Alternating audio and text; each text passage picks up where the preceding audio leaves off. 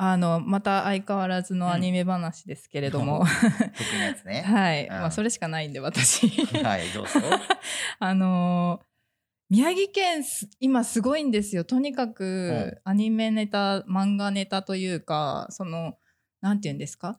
お話の舞台が宮城県になるっていうのが結構多くて、最近だと呪術廻戦、そうですね、あとは配給なんかもそうなんですけど、有名どころだと有名だね、はい、でちょっとこの間始まったバク転っていうアニメがあるんですけど、存じ上げております。あ、本当ですか。見てはいないですけど、はい、舞台が岩沼っていう、あ、そうそうそうそうそう、名取高校で新体操部っていうのが実際にあって、うんうん、結構有名らしいんですよ。 なんだ、なんか強いみたいで、でそこがメインの、まあ、そこが舞台の、うんうんうん、モデルですね、要は、うんうんうん、の高校の、あのー、新体操部のお話なんですけど、いやね、本当になんだろうな、こんなにえーと、アニメ業界も盛り上がってるし、うんうん、宮城県自体もいろんなこう、なんていうんですか、お話の中にそうやって出てくる、うん、名前が出てくるのに、うんうん、なぜ宮城この仙台市内自体はそれに一切触れてないのかっていうのが私すごく疑問で、うん、あ、触れてないの？まあ知ってる人は知ってるけど、うん、大々的にそのここが舞台になってますとか、ここがああですこうですみたいな、行政がうまくこうやってないじゃないですか。キャッチできてないんだと思うもあるし、多分私、うん、仙台人の見えっ張りみたいなのが出てるんだと思うんですよ。お ど, どういうことあのおどういうこと俺は分かんないどういうこと、うん、なんか結構仙台の人っておしゃれなものが好き、うん、流行りのものが好きっていうところあるじゃないですか。でちょっとこうなんかダサいものはあまり取り入れたくないみたいなプライドが若干高いとこがあると思うんですよ、うんうん、でなんかこうアニメってやっぱりこうオタク文化だから、そういう感覚でいるかも。そうそうそう。だってキックセイアンとかだってもっと、うん、もっともうバンバンやっていいと思うんですよね、うんうんうん、もう呪術廻戦五条悟わーわーわーみたいな、うん、どこの店舗もなんかパネル置いてあるぐらいやっちゃえばいいと思うんですよ。あれどこも置いてるわけじゃないの？なんかどっかで置いてるよね。仙台駅の観光案内所ぐらいにしかなくて、そ, そうそうそう、まあ、企業的にちょっと今あのお金とかそういうのパネルだってただじゃないかそこはマッパさんとか手組んでさ、せっかくスタジオあるんだし、 な,、ね、なんかいろいろできそうなんだなと思って。もったいないね、確かにね。そう、そうなんですよ。だってほらあの進撃の巨人 の,、うんうん、あの伊勢山先生の出身地は、うん、もう本当にもう街を挙げてもう進撃の巨人を盛り上げてるんですよ。どこなのちなみに？えっとね高知。あ、高知なの？え、高知じゃない。あ、違うかもしれない。ああ、ちょっと違うかもしれないですけど、うん、駅前にリヴァイ兵長の銅像を作ったりとか、あと有名なダムがあるんですけど、うん、そのダムのダムを壁に見立てて、あの主人公さんにんのちっちゃい頃の銅像を置いて、うんうんうん、壁を見てる姿とかをこうなんか撮れる、写真が撮れるっていうのをやったりとかね、いろいろやってるんですよ。これからじゃない？仙台ね。いや、ここまでいろいろ重なってきたらもう動くでしょといいんですけどね。あとはもしかしたらあまりやりすぎちゃうとやっぱりこうコロナ禍だからお客さん来すぎちゃうかなとか、もしかしたらそこまで考えてるかもしれない。いや、そこは考えなくて大丈夫ですよ。 そ, ですそんなに来ないからきっと。ああ、来ないのあ、そうなの来ないんだったらやらないでしょ。いや、いや、宮城県内だけでも盛り上がればいいなと思って。 そ, その辺やっぱりこのラジオを聞いてね、まあ、白鳥さんが先陣切ってね、うんま、ずやらせてもらえるならやります。なんでもやっぱり自分がパネルになるぐらい、ね、はい、本当だね、頑張っていただければ、はい、はい、頑張ります。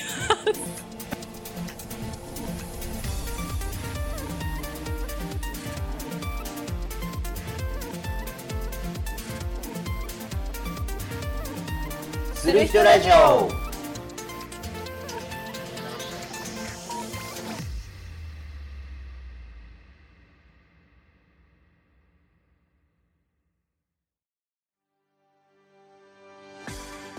皆さんこんにちは、パーソナリティのケイタキャンドルです。皆さんこんにちは、パーソナリティの白鳥ゆいです。この番組は我らが住まい仙台でよく言われる何もない街のイメージを払拭すべく、本当はこんなに面白いです仙台とみんなに言ってもらうため、パーソナリティとともに面白おかしく様々な価値観から仙台を紹介していく、そんな番組でございます。はい、はい、あっちゅう間にしがつもう中旬。あ、もう中旬だ。うん。早いね。早いですね。桜もちっちゃちっちゃなりましたね。今年早かったから。そうですね。あったかかったからさ、あっという間だったな。うん。入学式ちょい前に満開でしたね。さんがつの下旬ぐらいにはもうある程度咲いてたもんね。しがつ上旬にはもう満開のとこも多くてっていう。うん、うん、うんうんうん。いやでも綺麗だった桜ね。本当に綺麗ですよね、うん、桜ってやっぱこういう桜の時期になるとさ、結構どこにでも桜あるなって、うん、運転してても気づくよね、うんうんうんうん、四季を感じられた、うん、そう咲いてないと分かんないよね。分かんないこれ桜あんのそうそうそう本当そうだよね不思議なもんで ね, ねこのいっしゅうかんぐらいだけだよね存在をさ桜ここの桜みたいな本当そう本当そうですよねそうなんですよね、不思議な存在ですね。でもやっぱ今年もやっぱりね、引き続きコロナ禍ということで、うん、あのお花見はねもちろんできないということで、うん、静かにね多分見られてる方が多かったのかな、うん、うちの近所の三峯公園っていうね結構、うんうん、ある程度知れてんのかな、あ結構綺麗なよんじゅっしゅるいぐらいだって桜の名所みたいでさ、うん、すごい綺麗よ。今しだれ桜がちょうど先週ぐらいは満開だったかな、うんうんうん、あのワンちゃんの散歩コースだから、うんうん、僕もそれで大体春を感じるんだけどね。でもやっぱり去年よりは少し人いた。あ、そうですね、去年はほとんどいなかったけど、うんまあ、ちょっとみんなこのコロナでどう向き合ってじゃないけどさ、うんうん、どう付き合っていけばいいのかなっていうのがちょっと分かってきてじゃないけど、しっかりマスクして、うんうんうんね、何を食べるとかお酒を飲むとかもちろんね、うん、やめてっていう、うんうん、そういうとこで、まあ、四季を感じに来られてるなっていう印象だったね、うん、本当ですね、うん、いやなんか桜が散っちゃうとちょっとこう、うんまあ、それが皮切りで春の知らせではあるんですけど、うんね、他の、ね、花々も一斉に咲き出していて春だよ、ねうん、新芽もこう、ね、どんどんどんどん大きくなって心も体もじゃないけど軽くなるというかねでこの時期から難しいんだよね着るものって。あ、そうですね、難しいよね。そうですね、本当に朝晩結構寒くてさ、うんうんうん、日中暑くてってなると着るもん迷うから、うん、ねこの時期ぐらいもうごがつに入ったら俺はもう T シャツだね早いよはい、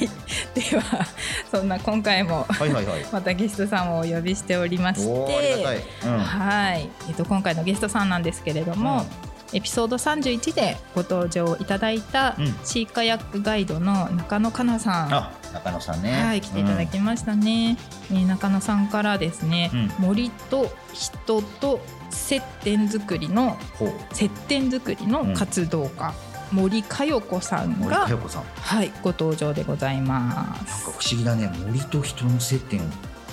接点作りの活動家、ね、実態がちょっといまいちつかめないかも。初めて聞く活動家の人ですねう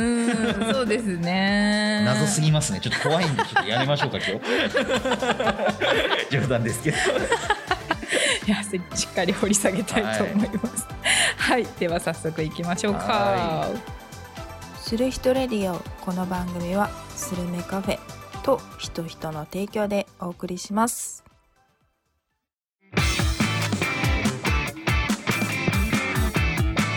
する人ラジオ。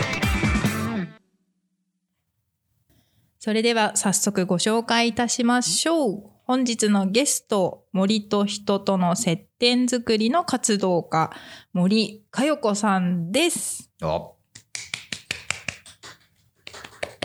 あ森さん喋ってくださいはい、よろしくお願いしますよろしくお願いします今日はねあのリモートで森さんご出演ということで、はい、そうなんです、ね、画面越しにこうやって今日はラジオをやらせていただく。お互いに多分緊張してるよね、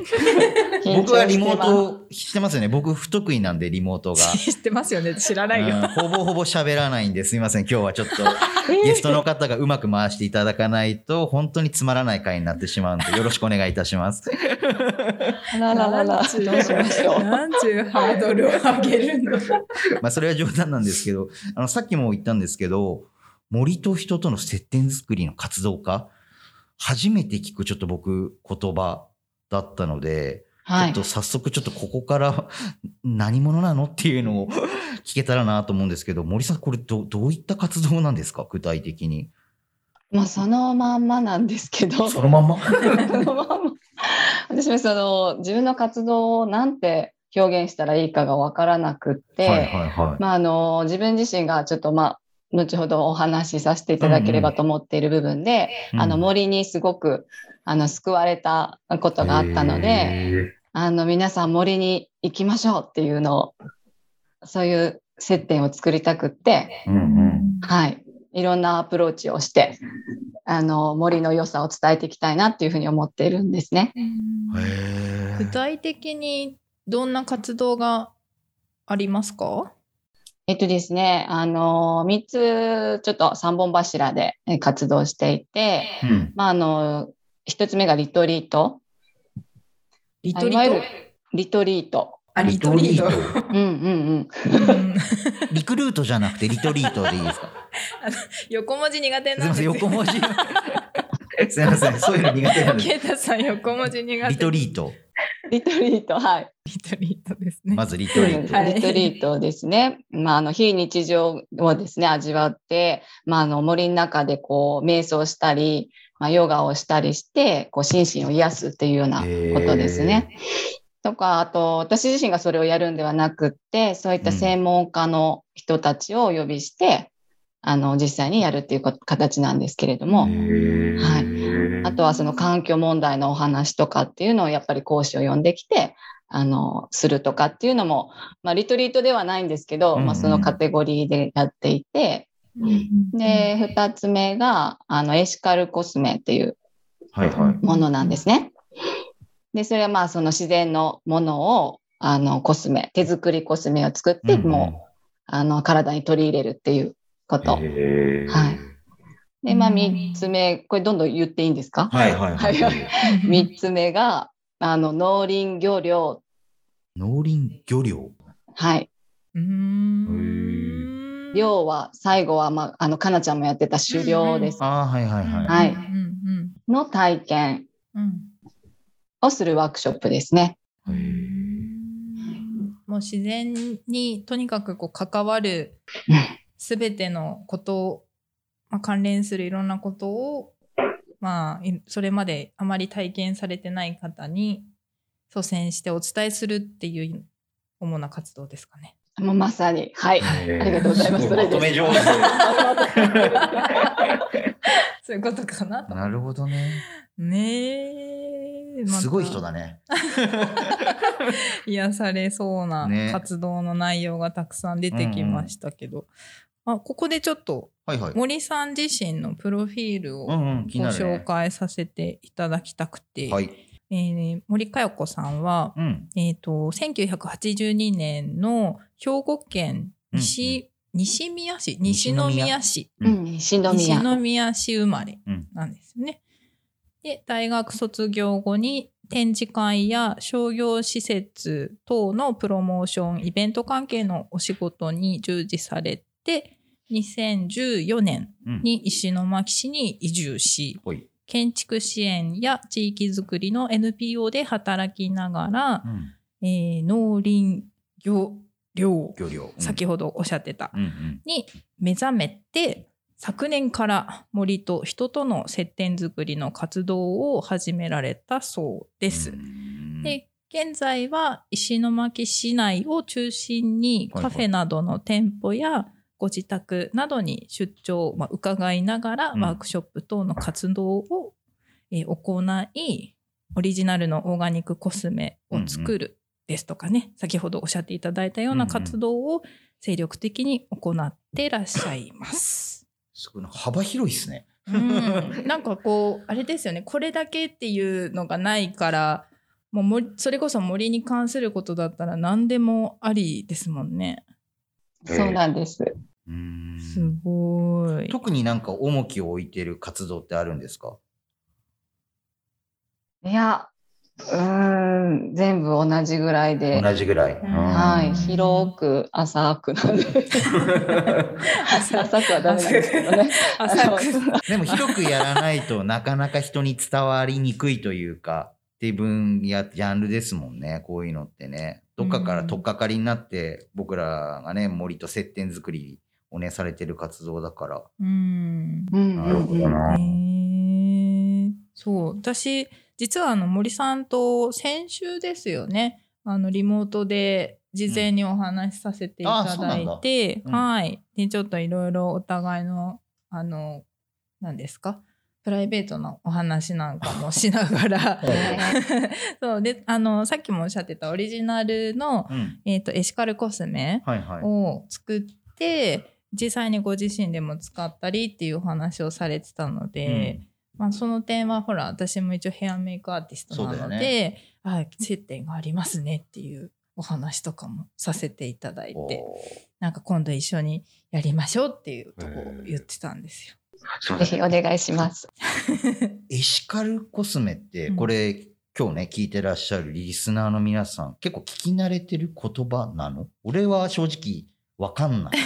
男性には馴染みないですよね女子は知ってんの？あの感度高い人は白鳥さんは感度高いから知ってた。まあともみタイプはなんとかギリギリしてた。なんか聞いたことある。あー、うんうんうん長井の優子ちゃんは知ってますよ。マジ本当っすか？本当本当本当。え ど, どこで知ったんですか長井さん？いやなんかね友達が、うん、あのー、そのエシカルに関する、うん、あの本をずっと出版してたのよ。ええー。すげえいい本で、はい、小泉今日子とかさ、なんかその辺が結構バンバン載っけてて、はいはい、あのこのエシカルについて語ってる本を、うん、あのその社長をやって出版してて、はいはい、でなんかそこでさすが長井さんめっちゃリモートですけどドヤ顔じゃないですか今日長井さんそうエシカル長いですね今日ねやめてやめてそれは森さんの称号でしょ森エシカルですね逆じゃないエシカル森じゃないエシカルまあいいんだよいいんだよあごめんなさいエシカル自体が何なのかって話ですよね。そうそうそうそう、はいこれは何でしょう森さん？あの意味的にはあの倫理的なとか道徳的なっていう、まあ、形容詞なんですよね、うん、であのエシカルコスメというふうな私習ったんですけどもそういうことをやってらっしゃる方に、はいはい、あの自分自身に優しいことはもちろんなんですけども、うん、地球環境にも優しい、なるほど、はい、それからその社会にも優しいっていうところを目指していて、でそのまあ社会にも優しいとかっていうのは、まあ、その化粧品のコスメはですねその原料を、あのー、調達するときに、まあ、そこのに児童労働の問題だったりとかやっぱりその低賃金で働かされているっていうところのそういった社会の背景とかもあるっていうふうなことで、うん、そういったの機材は使わないようにするっていうのが、はい、エシカルコスメです。なるほどね。すごく優しいコスメですね、まあ、そうですね。人にも環境にもお肌にも優しいってことでしょそうですね。俺も今日感度いい人になったよねこれでね。そうだね、うん、もう言いふる、言いふるめられるね。あれ何何何何あれなんだっけわかんない。いややめよう、やめようなんかお互い多分恥かきそうだからやめようはい、はいこれ多分みんな今日聞いてくださってる方もなんとなくエシカルっていうのをね、うん、知っていただいて、ね、多分いろいろ調べたりとかね、さっき永井さんも言ってた出版物とかもいろいろね、うん、出てるんだろうか。今日まだまだ森さんにはいろいろお話伺って気になる方はね、うん、ご自身でいろいろより調べていただいて、うん、森へ行こうぜってなればいいよねそうですね森へ行こうぜの回でしょそうですね確かにね。それで森さんのワークショップに参加いただければね。そうだよね、うん、実際に自分たちでそういう作ったりっていうこともね、うんうん、やってらっしゃるんで。えちなみに森さんってなんかこうこれ今日のお名前じゃないですか。そのワークショップをやる際にこう屋号みたいなそういうのってあるんですか、うん、あ, ありがとうございます。森時っていう森時森時えー、カタカナ？え？あ、えー、漢字？一応アルファベット。あ、なるほどなるほど。はい。これで例えばネットとかで調べるといろいろ出てくる感じですか？ね、そういうのをねこれからなんですけど。なんかエスエヌエス とかそういう配信とかなんかやってる？そうですね、インスタグラムでは、はい。あ、本当ですか。時々で。じゃああれだね、タグ付けして、ね、そうですね、ね、ぜひ皆さん、うん、チェックいただきたいですね。チェックいただければね、ワークショップも参加していただきたいもんね、うん、せっかくなら。せっかくだから体験してもらえるのが一番。やっぱこのご時世エシカルだからさ。今知ったくせに。はい。じゃあ、はい、ね、ちょっと今お仕事の森さんについていろいろお伺いしちゃいましたけれども、うん、はいはい、まあ、森さん本人がどんな方なのかを掘り下げたいっていうのが、うん、まあ、する人ラジオですので。そうだね、うん、はい。じゃあいつものコーナーを圭太さんコールお願いします。はい。Youは何をする人ぞ。はい。こちらのコーナーは事前にゲストさんから挙げていただいた自分といえばのみっつのテーマに沿ってゲストさんのことを紐解いていきましょうというコーナーでございます。はい。じゃあ早速森さんの自分といえばのみっつのワードは、いち、蓋、に、森、さん、愛好。はい。ということで、じゃあひとつめから早速。これは僕一番今日このね台本いただいて気になったの、蓋。キーワードで蓋あげる人って多分森さんぐらいかな。今後多分ゲストさんお呼びして出てこないと思うんですよ。ここを僕は一番注目してます。何ですか森さん、この蓋っていうのは。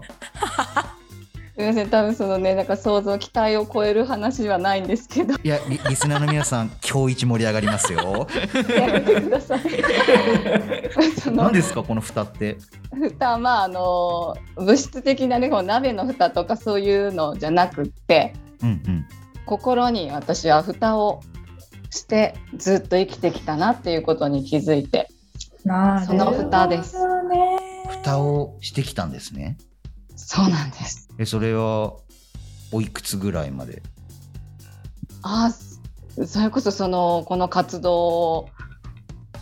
するあたりですかね。こっちに石巻に来るぐらいまでじゃないですかね。え そ, その閉ざしてた蓋がなぜこう石巻に行ってパカって開いたんですか？パカって開いたのが森だったんです。出た、森。あそっか。え、そのうんと な, なん、なんだろう、蓋が閉じてるってどういう意味ですかね。どういう状態だったんですか？うん、あのまあその出来事ふたつあってですね、はいはい、ひとつはあの阪神淡路大震災ですね。そうですね、兵庫県、はいね、ご出身。そうなんですね。小学校ろくねん生の時に経験したんですけど、うん、その時はね、もうそんな、まあ、子供だったし、その、うん、ボランティアに来てくれる お, お兄さんお姉さんも遊んでくれるし、うん、なんかまああの親とか周りはすごく大変だったのは見てたんですけども、自分自身そんなに何て言うんでしょう、何かすごい傷を負ったとかっていう風なことを当時感じていたことはなかったとなかったんですけど、うん、まあ、それが時をた、あのー、が経つにつれて。はい。でまあ、特にまあこちらに来るっていう決断をして、で、まあ、あの周囲の友人とか親とかと改めて話をした時にもうものすごく溢れてきて、もう、もう止まらない、涙も止まらないし感情も止まらなくって、あ、こういう感情だったんだって、まあ、ある意味客観的に自分を俯瞰してみるような感じだったんですけど、あ、まあ、それもなんか蓋をしてたんだろうなっていうので気づいたんですよね。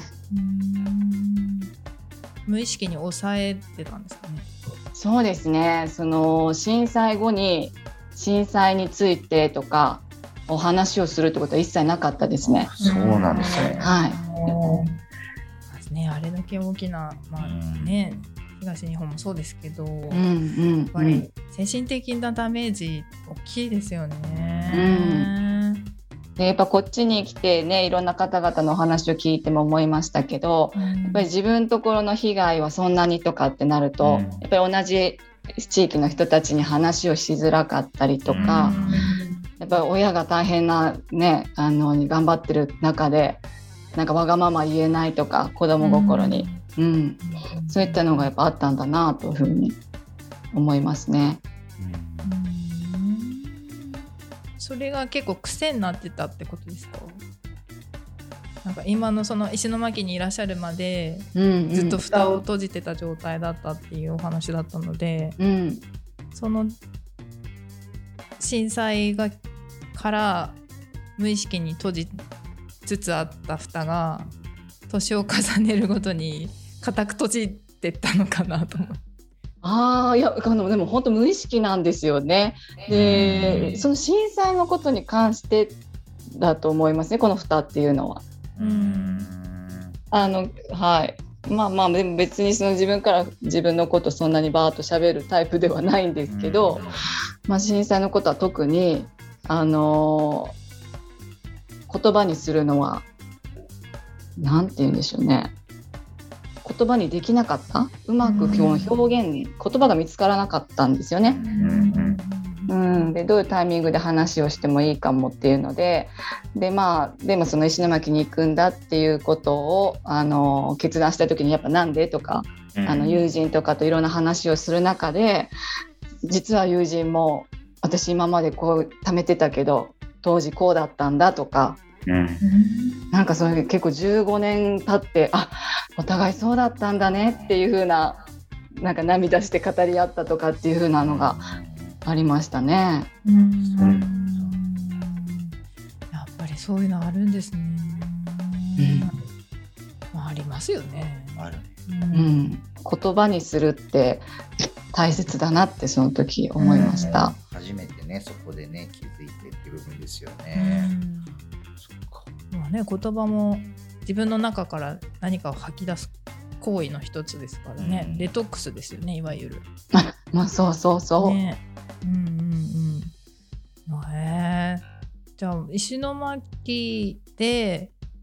うんとし、まあ、また違う震災ですけど、うん、同じように被災された方だったりとか、まあ、そういう現地の状況と自身がこう接点を持つことで、その蓋が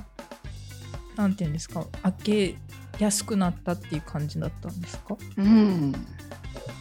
そうですね。あのー、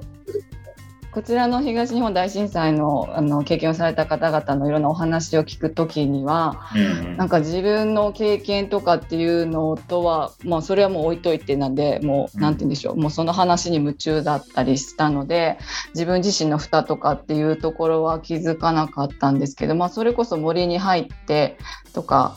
で解放してからなんですけど、でもやっぱり影響はありますね。お話を聞いて、あ、こんな風にその経験を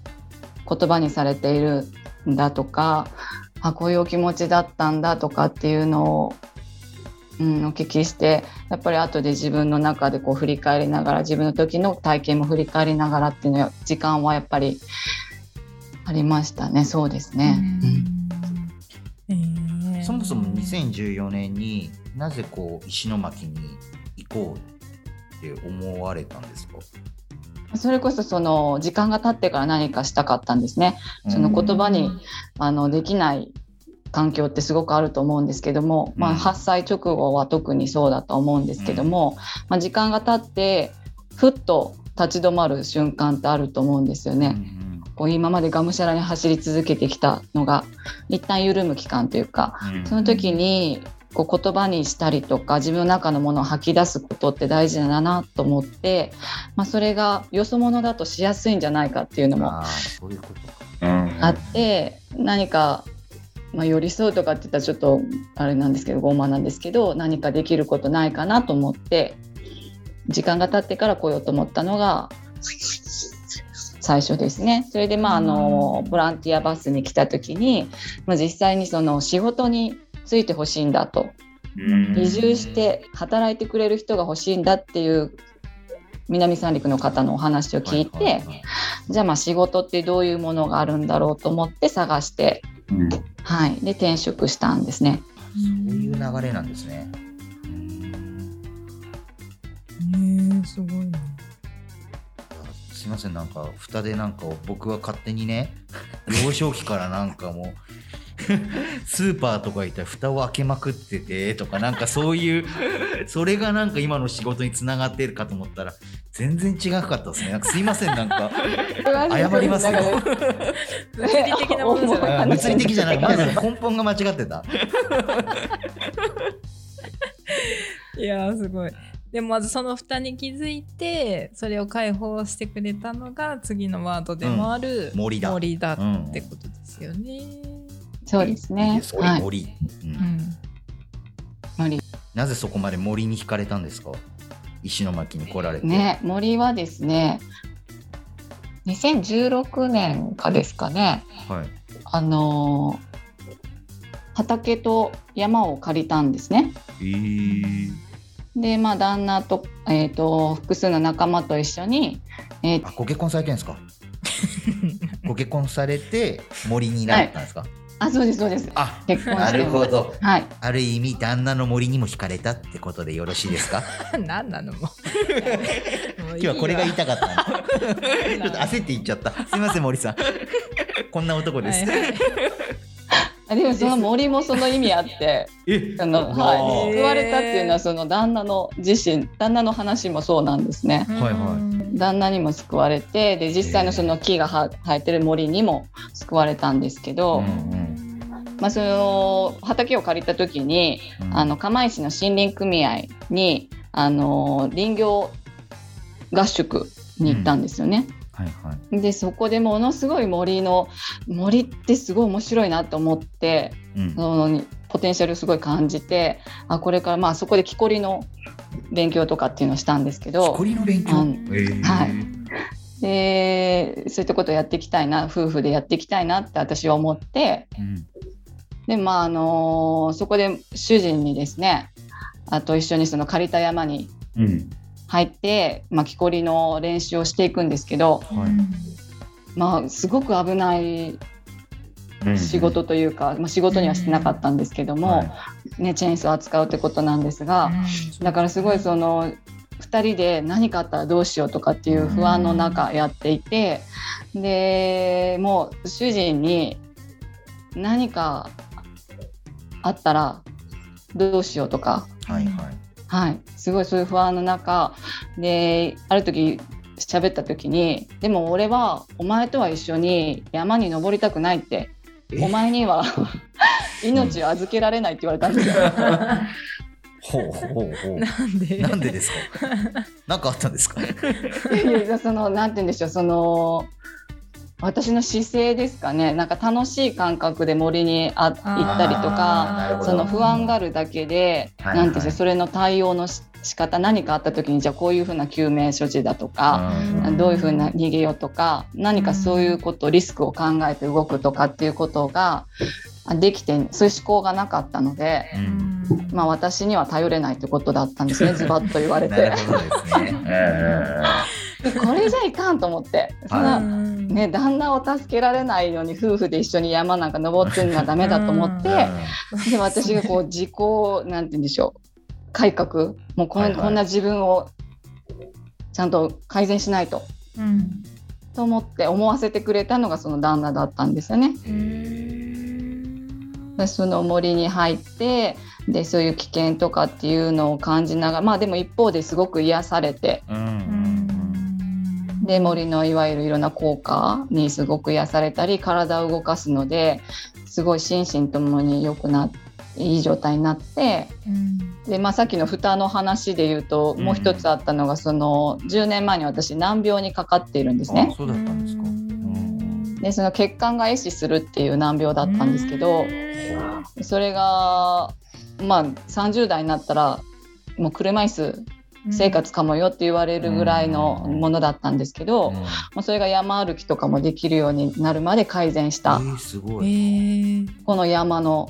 おかげだなと思っていて、えー、すごい。森に入って森と触れ合ううちに自然と改善してたんですか？そうですね、えー、すごい。え、もうその病気自体完治されてるんですか？完治はねしないんですけど、うん、寛解っていうの状態でもうその主治医、神戸の主治医なんですけど、はいはい、からはもう難病の申請更新をしなくていいですって言われるくらいまで、うん、はい。そんなこともあるんだ。えー、すごい森。そうなんですよ、すごい。いやすごいですね。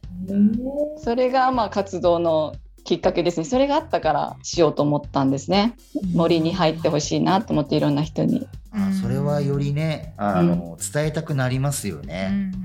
あ、なるほどな、うんね。自分が一番体現してればね。うん、そうだよね、うん。森さんが一番分かってるからな。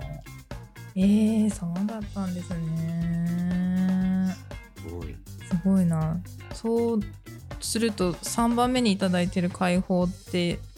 ちょっと近い感じですか、うんうん、今の流れのお話。そうですね、はい、もうそれでもう蓋してたことを全てもう全部こう自分をありのまま、うん、あの自分でいられるというふうに思って、うん、でいろんなそういう過去の出来事も認めて、うん、で、まあ、病気で、ね、あのいろんなことを諦めてきた人生だったんですけど、まあ、なんかなんて言うんでしょう、のらりくらりと、まあ当たり障りなくですかね、こう生きていこういく感じだったんですけど、その旦那にまあいろいろ指摘されて、その懸命さが足りない、一生懸命さが足りないっていうところも言われて、でそれで病気がまあ寛解の状態になったので、もうこれは私はもう使命だと思って、そこにもう命を懸けようっていうぐらい思えて、でも解放して自分を今活動をしていくっていうような段階ですね。えー、すごいな。すごいね。なかなか解放できないじゃないですか。いやー、できないね。ねえ。まあいろんなこう流れがあって今に至ってますけど。うん。いやすごいな。なんかもう今森ってすごいですね。え、単純にこの。僕なんかあんまりこう今仙台市内に住んでて、そこまで石巻と比べるとそういう自然環境ってちょっと違うと思うんですけど、森の良さって単純にケイタさん、ここが森最高なんすよって一言で表すと何ですか？僕なんかみたいなハンバーガー ば, ばっか食べてそうな男に森はこうなんですよ、そうそうジャンキー男にプレゼンするとしたら最後の解放ですかね。解放できるんです。もう自分がもうないですか、こうこう蓋をしていたり、うん、ちょっと自分のこういう部分は見せれないなみたいなところとかってあります僕も結構蓋をしがちな人間ではあるのでそれがまあね、そのそこに山あの森に行ったらその後の人生すぐガラッと変わるってわけではないんですけど、うん、まあ、そこにいる瞬間はもうなんかすごいもう裸になったような、なんか本当に周りと一体になったような感じになったりする、私はしたんですけど、うんうん、そういう空間です。ありがとうございますいまいちだったかないやいやいやあの今年からすごく健康に気をつけ始めて、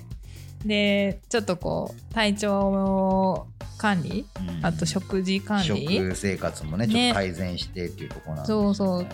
すごいちょうどタイムリーな。いや本当そうだからね、本当森で裸になりに行ってますよまあ見たくはないけど。本当だからあれはあんまり解放されすぎるとほら中野さんとかに打たれるから。あ、ダメだ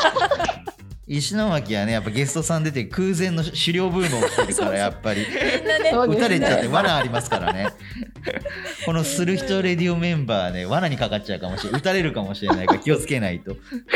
空前の狩猟ブームだからね私も狩る側にいたい、え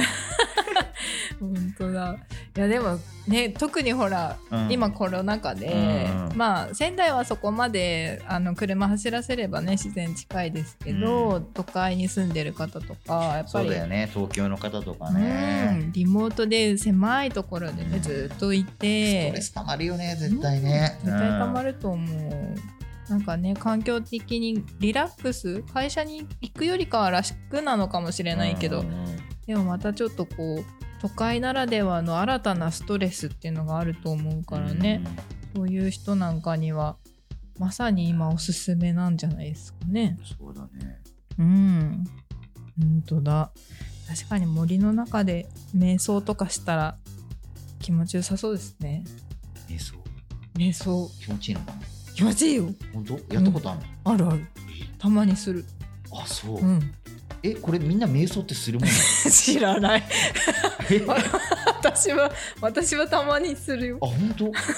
え、永井さん瞑想されますか？しないしないしない。ともみタイプは？あ、そう。えー、しますよね、森さんね。ええ。やっぱ感度の高い女性は瞑想するんですね。いやいや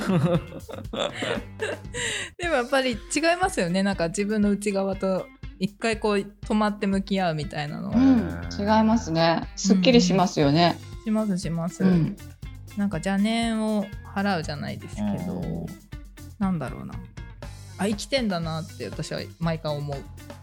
え、瞑想ってなんかこう静かに目を閉じると。森さんの瞑想の仕方ってあるんですか？その森の中でこのやるやり方というか。なんか決まってないんですよね。その時に好きだなって思う場所、今日は海べりがいいなとか、はいはいはいはい、今日は小川流れがいいなとか、うん、もうそこでそうですね、なんか目閉じてとか、こう木に抱きついてとか。ああ、それ気持ちよさそう。やりましょう。え、しないの？しない、やったことない。えいや、なんか森さんやってたらなんか、ああなるほど瞑想されてんだなって思うけど、これ違った意味の瞑想だと思われる。多分三上根公園でさ、ワンちゃん散歩してて木にこうやって抱きついてたら瞑想迷ってる人迷ってらっしゃる。迷って走る方が危ない危ない、帰ってきてこれは人によって違うから皆さん気をつけてくださいね。森さんのような環境でね、そういうね、あまり人がいないようなところでやるから、ね、この仙台市内でこう人がね、結構サラリーマンさんとか歩いてる中、急にこう木に抱きついてじゅっぷんぐらい動かなかったら、もしかしたら警察に囲まれてるかもしれませんからそれはそれは注意対象者ですね。そうですね、やる場所もやっぱ考えていただきたい、はい、確かに今日森さんが伝えたかったのはそういうことですよねそういうことではないと思うけど、いや笑いもね、やっぱ解放につながるから、やっぱりね、人の蓋を開けるっていう意味でも、うんうんうん、だから僕はね、そういった意味でも蓋を開ける活動をね笑いというこのラジオというツールを通してやっていきますよ。頑張りますありがとうございますなんとなくうまくまとめようと思ったら、なんかうさんくさくなってしまってすいませんおーって思います。本当ですか？ありがとうございます褒められた、よかったいやいやいや、素晴らしい、はい、ありがとうございますいやでもね、原点ですよね。多分結構森さんと同じように、こう自分に知らず知らずいろんな感情を蓋をして、うん、こうなんだろうな、そこに目を向けないように、うん、してる方もたくさんいると思うし、まあ、そういう人たちがなんでしょうね、人として純粋に生きるために自然と触れ合うみたいなのも大事だと思いますしね。それがそういう蓋を閉じてた蓋を開ける解放っていうね、いただいた本当にみっつのワード流れるようになんかできるきっかけが、多分森さんの活動そのものなんだろうなと思って。そうだね、うん、あとは今日多分ね、すごい活動が幅広いから、ちょっとまだコロナ禍でこう本来はね、もっと深掘りして映像 YouTube とかを通して、うんうん、映像で多分リスナーの皆様に届けたいっていうのがあって、ちょっと今年は多分ね、こういうご時世なんで無理かなと思うんですけど、まあ、来年ぐらい、うん、ちょっと今石巻の方かなりゲストさんで来られてるので、そういういろんな良さをこう伝えていければいいなって、ちょっと個人的に、まあ、このメンバーもそうなんですけど思ってて、ぜひその時は森に連れてってください、うん、あ、ぜひ、ね、はい、木に抱きつきますんでそう、迷う方じゃないよね、そうねよろしくお願いします、その時はお願いします。はいありがとうございます。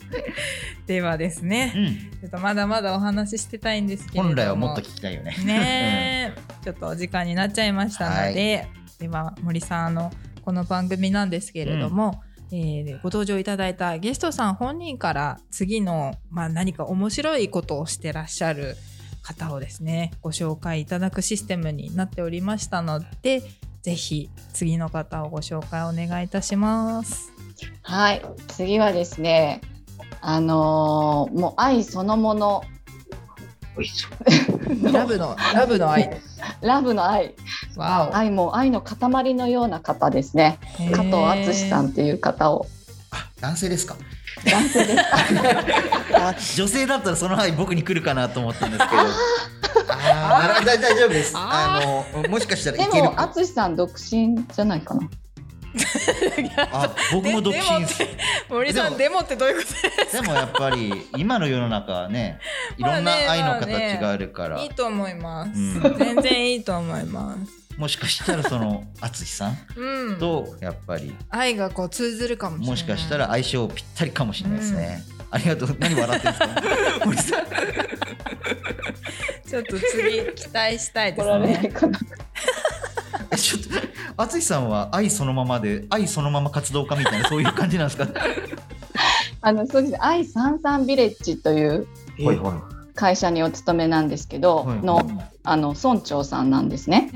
はい、でまあその福祉施設で、うんはい、自立支援型 の, もあの福祉施設で、まあ、有料老人ホームとかデイサービスとか、うん、あの就労支援とか、うん、っていうことをやってらっしゃるところで、もうその愛にあふれた、はい、活動をしてます。うーん、えー、ちょっと楽しみですね。村長さんだねえ松下村長さんとお会いできるのかなそういうことですねちょっとなんかドキドキしてきちゃった何かが起こるのかもと思ったら別に起こんなくてもいいんだよなんかリスナーさん期待してんじゃないかなと思ったらやっぱりその分頑張んなきゃなと思ってバラエティにはしたくないね、はい、その辺はねはい、はい、いやありがとうございましたありがとうございましたではねでは本日のゲストさん、森と人との接点作り接点作りの活動家、うん、森香代子さんでした。森さんありがとうございました。ありがとうございました。する人レディオ、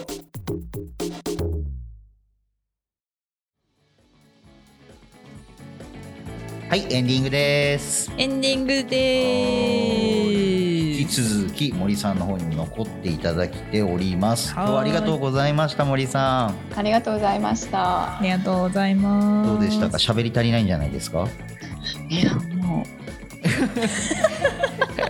何喋ったんだろうってもうまとまりのない話ですいません。なんか森のやつがなんか僕の悪ふざけで伝わってないんじゃないかとちょっと今反省してるとこだったんですけど大丈夫でしたかもし何かあるんだったら今のうちに言っていただければ取り直しっていうのも可です大丈夫でしたあれそのあの YouTube の時には仙台で、うんね、ケイタさんが木に抱きついてる姿も撮ってほしいですけど承知いたしました警察来たらそれあげたら多分バンされるんでちょっと難しい部分あるかもしれないですけど一応試みたいと思います、うん、大丈夫だよ。大丈夫かな。どうかしてわかんないよ。そうか、ありがとう、はい、では、えー、エンディング、うん、といえば、はいはいはい、我らが長い D の今日のまとめを、うんがございますね。はい、長井さんのまとめですね。はい、では長井さん今日もよろしくお願いします。今日はやっぱりあれですね、木に抱きつくっていうのが一番ホットなトピックだったかなと思うんですけどケイタ君が裸で、ね、木に抱きついてたら、はい、なんか力士のなんか練習かなみたいななるのかなっていう風な今想像をしたんですけど、はいすみませんいや僕が悪いんです、えー、森って本当すごいですねと思って話聞いてたんですけど、なんか こ, これを例えば、まあ、仙台だったり東京だったり都心からいっしゅうかん石巻でちょっと自然を楽しみたいですって言ったら、こういうの案内してもらえるんでしょうかね。あ、ぜひ、はい。あ、本当ですか。なんかすごいやってみたい、一日じゃなんかね語り、語り尽くせないというか体験し尽くせないようなお話だったので、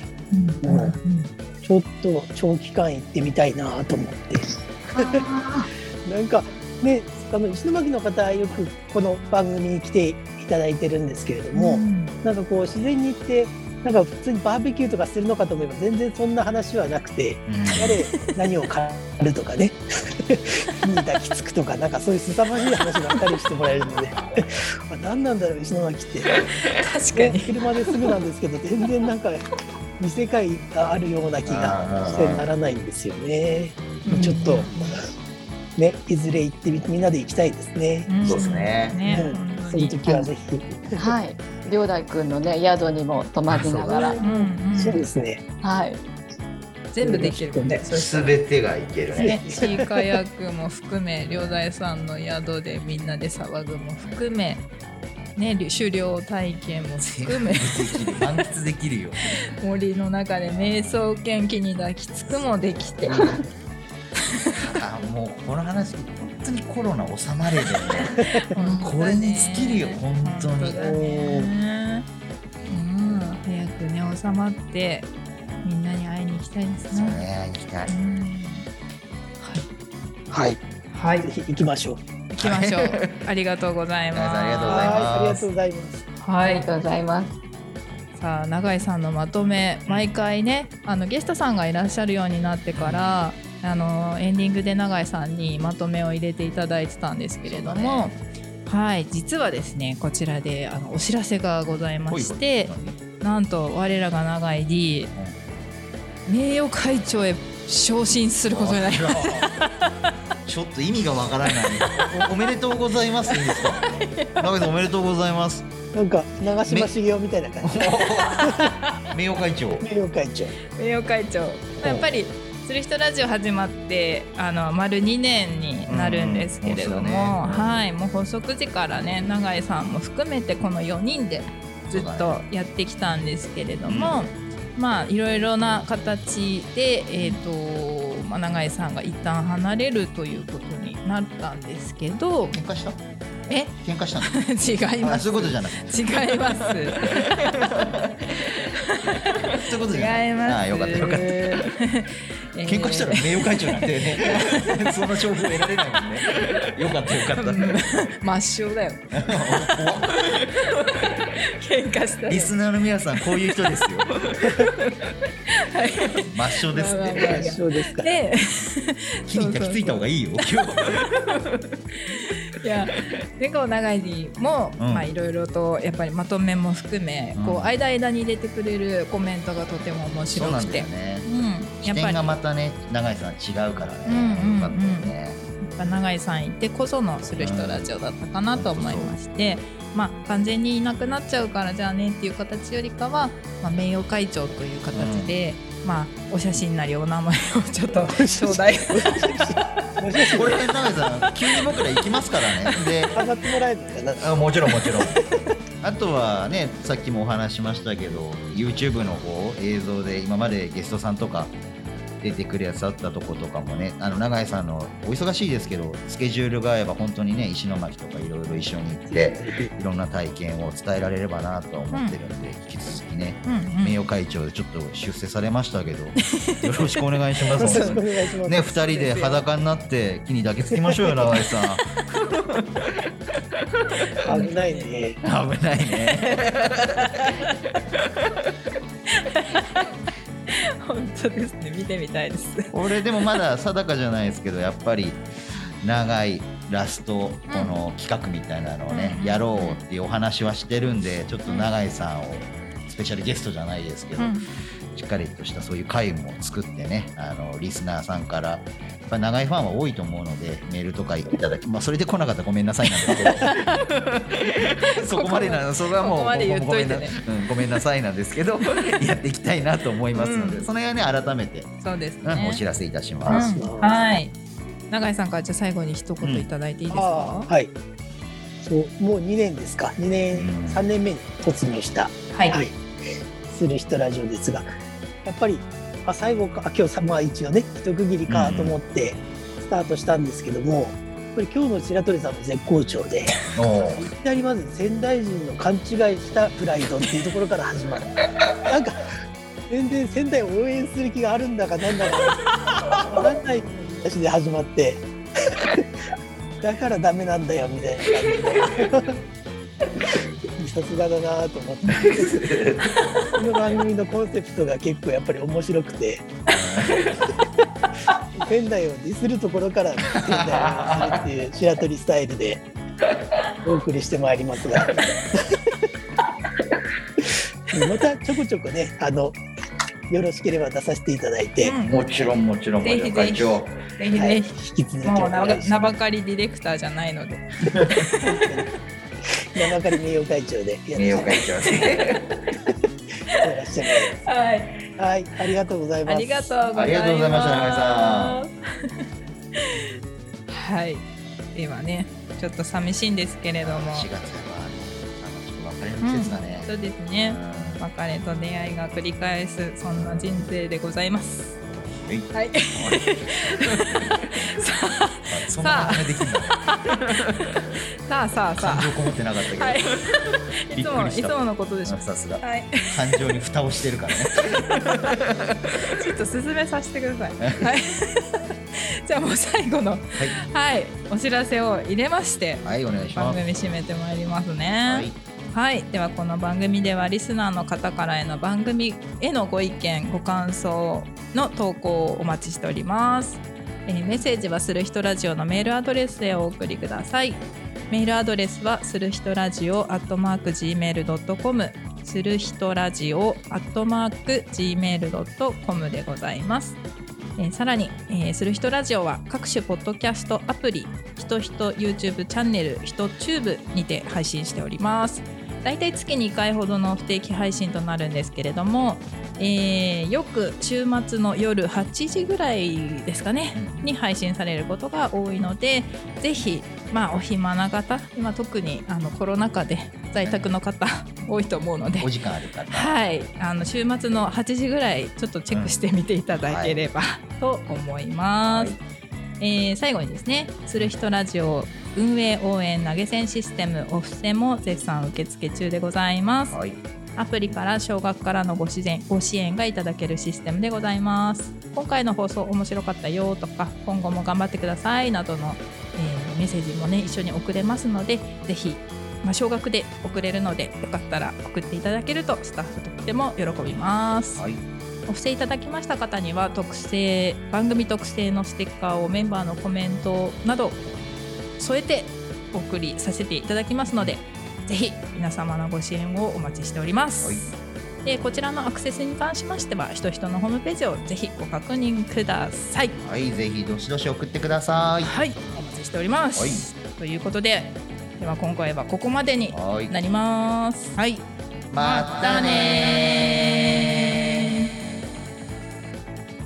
ー。するひとレディオ、この番組はスルメカフェとひとひとの提供でお送りいたしました。